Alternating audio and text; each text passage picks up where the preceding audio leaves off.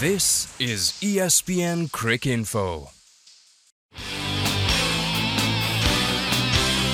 Bowl at Boycs. We are in the middle of the Ashes series. Australia have fought back. The series score is 1 all. We'll discuss all that and take a few more questions with Geoffrey Boycott. Hello and welcome to Bowl at Boycs on ESPN Crick Info. Geoffrey, 169 runs, 405 runs. What's going on? One side played very well and the other side played rubbish. Simple. Yes, indeed. So let's start with a couple of questions about Ashes. Gibran from Australia sent the first one. Since Adam Lyth hasn't done so well in the Ashes and England got off to a strong start in the first test, should they look for someone who is more reliable like Michael Carberry? I liked Carberry during the 5 0 whitewash. He batted well for someone against the likes of Johnson and Harris. Are you of the opinion that he would be a better option with Cook? And if not, then who is? Well, I'm not sure the word reliable is appropriate. Michael Carberry had his chances in Australia against a difficult attack, Johnson and Harris, are two quality bowlers, high quality bowlers. And uh, all I would say is I liked Carberry in so much that he defended very well against Johnson and Harris. And that's the most important thing. You've got to show courage and you've got to stand up to them and be able to stay in. But he seemed to get stuck. Um, that is, he got stuck at one end and couldn't get away. He couldn't rotate the strike. He couldn't get singles. I I liked how he defended. I thought there was something there to work with. And if you could have just shown him how to manoeuvre an odd one or two, because you're not going to get many four balls, then I think, yeah, maybe they should have gone a bit longer with him. I personally said so at the time, but uh, they just moved on to somebody else, isn't there? What you have to remember, though, there is a dearth of quality batsmen in England. And on top of that, playing genuine fast bowling makes the job up front much harder. Very few batsmen are good at playing fast bowling. It takes a lot of courage, mental strength, and a very good defensive technique to stay in before you even start playing runs. You, you, it, it's so difficult. And so often now, for quite a, quite a number of years, there's been very few fast bowlers around. So a lot of batsmen with the better bats hitting it further, the flatter pitches than ever, medium fast bowlers around. They've had a, a luxury time. They haven't had the great fast bowlers around, and when Johnson got them in Australia, and Johnson start getting them here, they're finding it much more difficult. England have had a problem with the opening bat and number three position, and they still have a problem with one opening bat and the number three position. You need a good batsman who can play against the new ball almost like an opening batsman at number three. And since Trott has lost it, England have struggled to replace him. And since Strauss retired, almost two years ago now, they've had a problem replacing him. And it's okay saying these guys don't do very well. We tried the guy from Middlesex uh, without trying Lyth. I think it was a mistake to have played Trotty in the West Indies, and I said so at the time. I thought they should have got Lyth in then and to got used to Test cricket, be a little bit easier than facing Johnson and Starc out here in England. But no, Cook had his own ideas. They liked Trott. They kept looking to go backwards and think he would get it again that he, wanted, that he once had, and he hasn't. He'd lost it. And it was a mistake. But a lot of mistakes were made in the West Indies. And I don't know where to go from there. You're asking me, is, is he a better choice than Lyth? Carberry? I don't know about that. There is nobody, let me tell you, that stands out in English cricket and says, pick me, I'm that good, I should be playing. Yeah, I can make a no case for so many people. The guy who plays well from Notts in the one day isn't making runs at the moment. Compton is. We left him out, moved on from there, hoping to get somebody better. It hasn't worked out. So whether you go back to the Carberries, the Comptons, but let me tell you this. When Compton played, he didn't face, he didn't have to face, wasn't his fault, somebody like Johnson and Starc and Hazlewood. It was quite a bit easier. So whoever comes in at number two and number three has got a very, very tough task. And I couldn't even tell you who. I couldn't even begin to tell you. So I won't, I won't be putting my name in there for chairman of selectors. Geoffrey, even after the test, Alastair Cook said that their top order is an area of concern. So, how do you think they would solve it, even if they don't change the batsmen? It's not my problem. Simple. He's known there were a problem. If he didn't know there was a problem before the series, and he suddenly found that out, then he's not done his homework. For two years we've had problems at opening batsmen. We tried all sorts of people. And going back to Trott was ludicrous. He lost it in Australia. When you lose it like that and go home, you ain't going to find it again. Big mistakes were made. They're paying for it now because they don't know what the hell they're doing. They don't know where the hell they're going, and I certainly don't. All right, from batting, let's shift to bowling now. Mike Cameron sent this question from United Kingdom. He says, Geoffrey, batting concerns have been there in England for some time now, but bowling was always the strong point, which we saw in the first test too.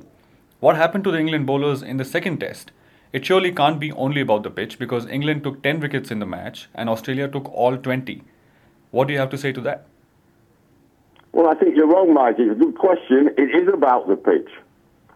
Australia took 20 wickets because they have pace. Two genuine fast bowlers at 90 mile an hour.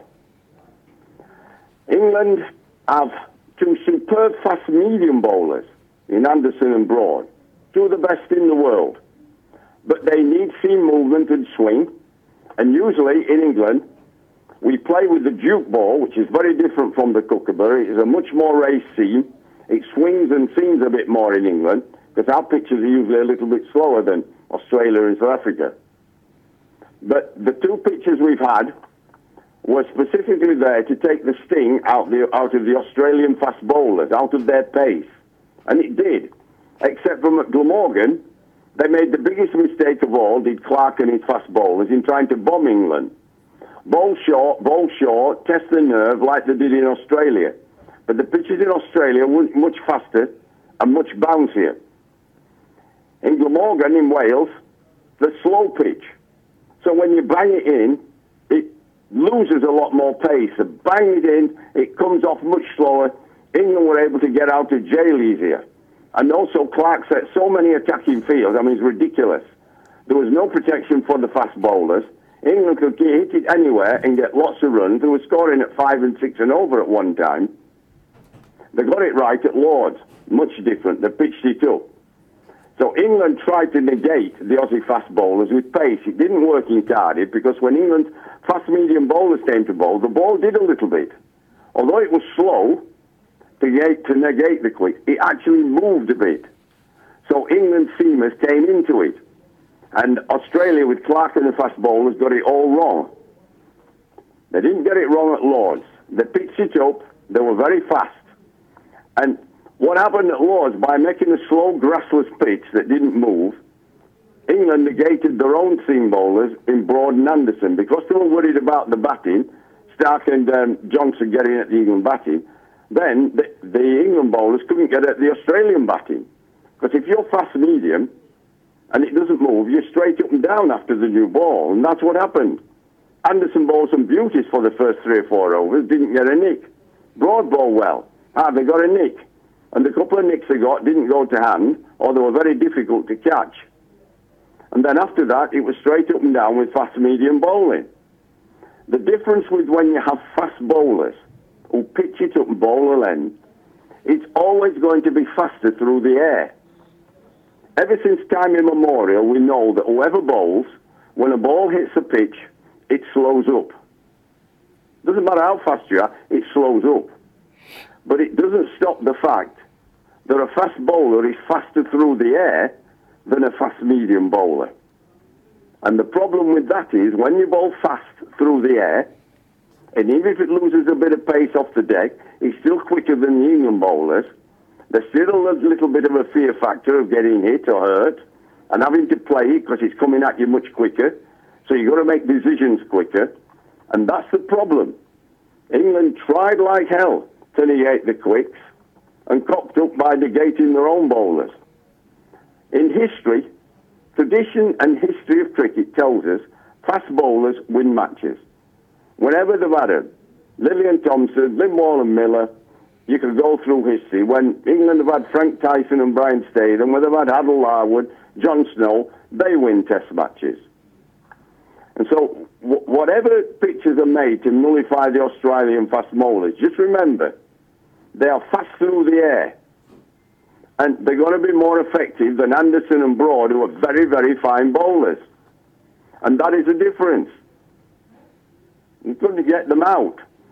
I know if we make, if England makes seam pitches, do a bit, it might be that Johnson and Starc will still bowl England out because they'll seam it and they'll bowl it faster. But England have to win the Ashes, remember. They have to win the series to win the Ashes. They can't draw the series. They have to win. And to win a test match, you have to get 20 wickets. And like Cardiff for England, the ball has to move around for them to get 20 wickets. If it doesn't, they won't get 20 wickets, or if they do, it'll cost them a thousand runs. You can't win a test match if you're bowling sides out and they're getting a thousand runs. It's not going to work. And if you're waiting for spinners, there's no Swann. We don't have the great spinners of Johnny Wardle and Jim Laker and Bob Appleyard, etc. They're all gone years ago. And we're not going to win a test match with the two spinners we have. That's Joe Root's occasional spin. He's a batsman who just turns his arm over. And Moeen Ali ain't going to bowl anybody out. So it's only the seamers that are going to get you 20 wickets. We play on more slow surfaces because the wary of the Australian quicks, then Anderson Broad are not going to get you 20 wickets. They're not going to bowl Australia out, and they're not going to win another match. All right, so what do you expect from the pitch at Edgbaston? I don't expect anything. I'm not Mystic Meg. I don't make the pitches. I haven't a clue what they're doing. I think they're meeting today. They're in a quandary, the selectors. I know they've been asking, uh, not the selectors, but somebody above us been asking for slow surfaces. Now they've got a problem. They've got a problem. Not me to solve it, it's them. All right, let's shift our focus a little bit from pitches and surfaces to what makes a successful cricket team. The third question was sent by Michael Burke from United Kingdom. Dear Geoffrey, there's been a lot of talk of Australia being an aging team. As well as the Ashes test, I was also watching 33 year old Fidel Edwards bowling well over 90 miles per hour in the CPL. Do you subscribe to the theory that if you are good enough, age does not matter? Or do you see the clamour for youth as a more important factor in the makeup of a successful cricket team? Well, for my money, money I, I've always believed that age is a number. I am, and, and I've always been, of the view that if you're good enough, it doesn't matter how old you are. I don't look at somebody at 19 and think, oh, he's a bit young. He is a bit young. But sometimes it's a mature 19. And it, it looks just right for him to play. Look at Tendulkar playing at 16. Okay, he was a rare, but there have been other instances throughout history. And same with older people, especially with the levels of fitness today and conditioning coaches around people should be able to play longer. The only question that should be asked is, can he do the job? Simple. Whether he's a bowler or a batsman, can he do the job? Can you get me runs? Can you get me wickets? That's the only thing I'd ever ask. And a good team, for my money, has a nice balance of, uh, of both youth, which brings energy, vigour, vitality, and usually youth has no fear because it has this positive energy all the time. It's looking forward to playing, to enjoying it. And age, which can bring you maturity, experience, and sometimes a bit of caution uh, from having been there before. So if you've got both, and every now and again, every year or two, you, you have to infuse your team with a little bit of youth to get some vigour into it. And that's what Australia did at Lords eventually. I would have let Watson go and had him year, year and a half ago at least. All right, that brings us to the last question of this episode. Nazmus Sakib sent it from Thailand. My question is about how to improve playing in foreign conditions. Even after so many years and so much advancement in technology, the subcontinent teams struggle to play, play well abroad. What is the best way for India, Pakistan, Sri Lanka, and even Bangladesh to perform better in countries like Australia, South Africa, New Zealand, and England? Oh, this is a, a sensible question, and I've said it before, and it applies to places like Bangladesh in particular. They've got wonderful cricketers, but they keep playing on these slow, low turning pitches and do well at home. Suddenly they go abroad, they struggle. Is to redo the pitches in their home countries on some of the best test match grounds with soil from other countries. It's not that difficult to do in this uh, modern age. You get some soil from where you want a fast bouncy pitch to get used to that. Make two or three and make some practice pitches. Get that bulleye soil from Perth that bounces. It's very true and bounces. And you can get different soil from all over England, New Zealand, wherever you want. You could go to Johannesburg. They've got a pitch that's beautiful for batting. Look at some of the one-day scores, 400. But there is pace and bounce there for the, for the fast bowlers to get carried. All you have to do is decide where you want your soil from. If there's a will to do it, you can do it. Most of these countries have got the money, particularly India. I mean, they're awash with money, that much money, they don't know where to put it. There aren't enough banks to put the money in for the BCCI. It's whether they really want to do it, and obviously they can't be bothered. See, many subcontinent teams feel that they are giving away home advantage by allowing visitors to play on surfaces which they are comfortable with. So if they make pitches which are like England or South Africa or Australia, and these teams come and play, they think, oh, well, they'll be comfortable. What they forget is the home team will have learned how to play on them as well. They'll have played all their home matches. They'll have played their um, state matches, county matches, whatever they call it, and and got used to it. They'll be able to practice in the nets hours and hours with it. And I've always believed this: youngsters, when they're growing up, round about nine when you start playing cricket, you adapt to the conditions. And I, I believe firmly that kids in India, Bangladesh, Sri Lanka, Pakistan, if they had different pitches they grew up on and learned to practice and play on, they'd adapt and become exceptionally talented at it. But if they don't play on these faster, bouncier surfaces for the quick bowlers, then when the subcontinent teams go abroad and play on faster, bouncier pitches against the seam bowlers, they're going to get out easy because there just isn't enough time to adjust. The adjustment has to come over a long period of years.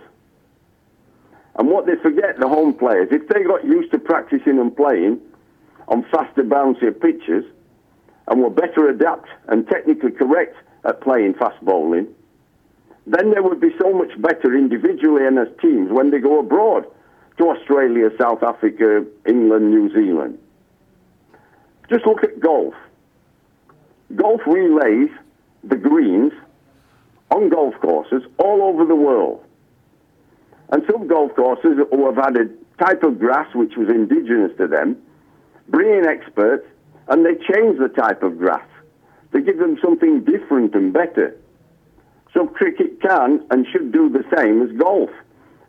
You can't do it unless the people who run the game really believe it's necessary or a good thing. You can ask me the question, I can give you the idea. But it's the people who run the game, and there doesn't seem to be any will.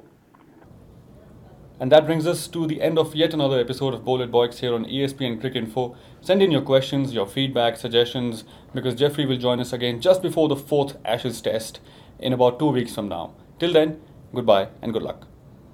You are listening to ESPN Cricinfo.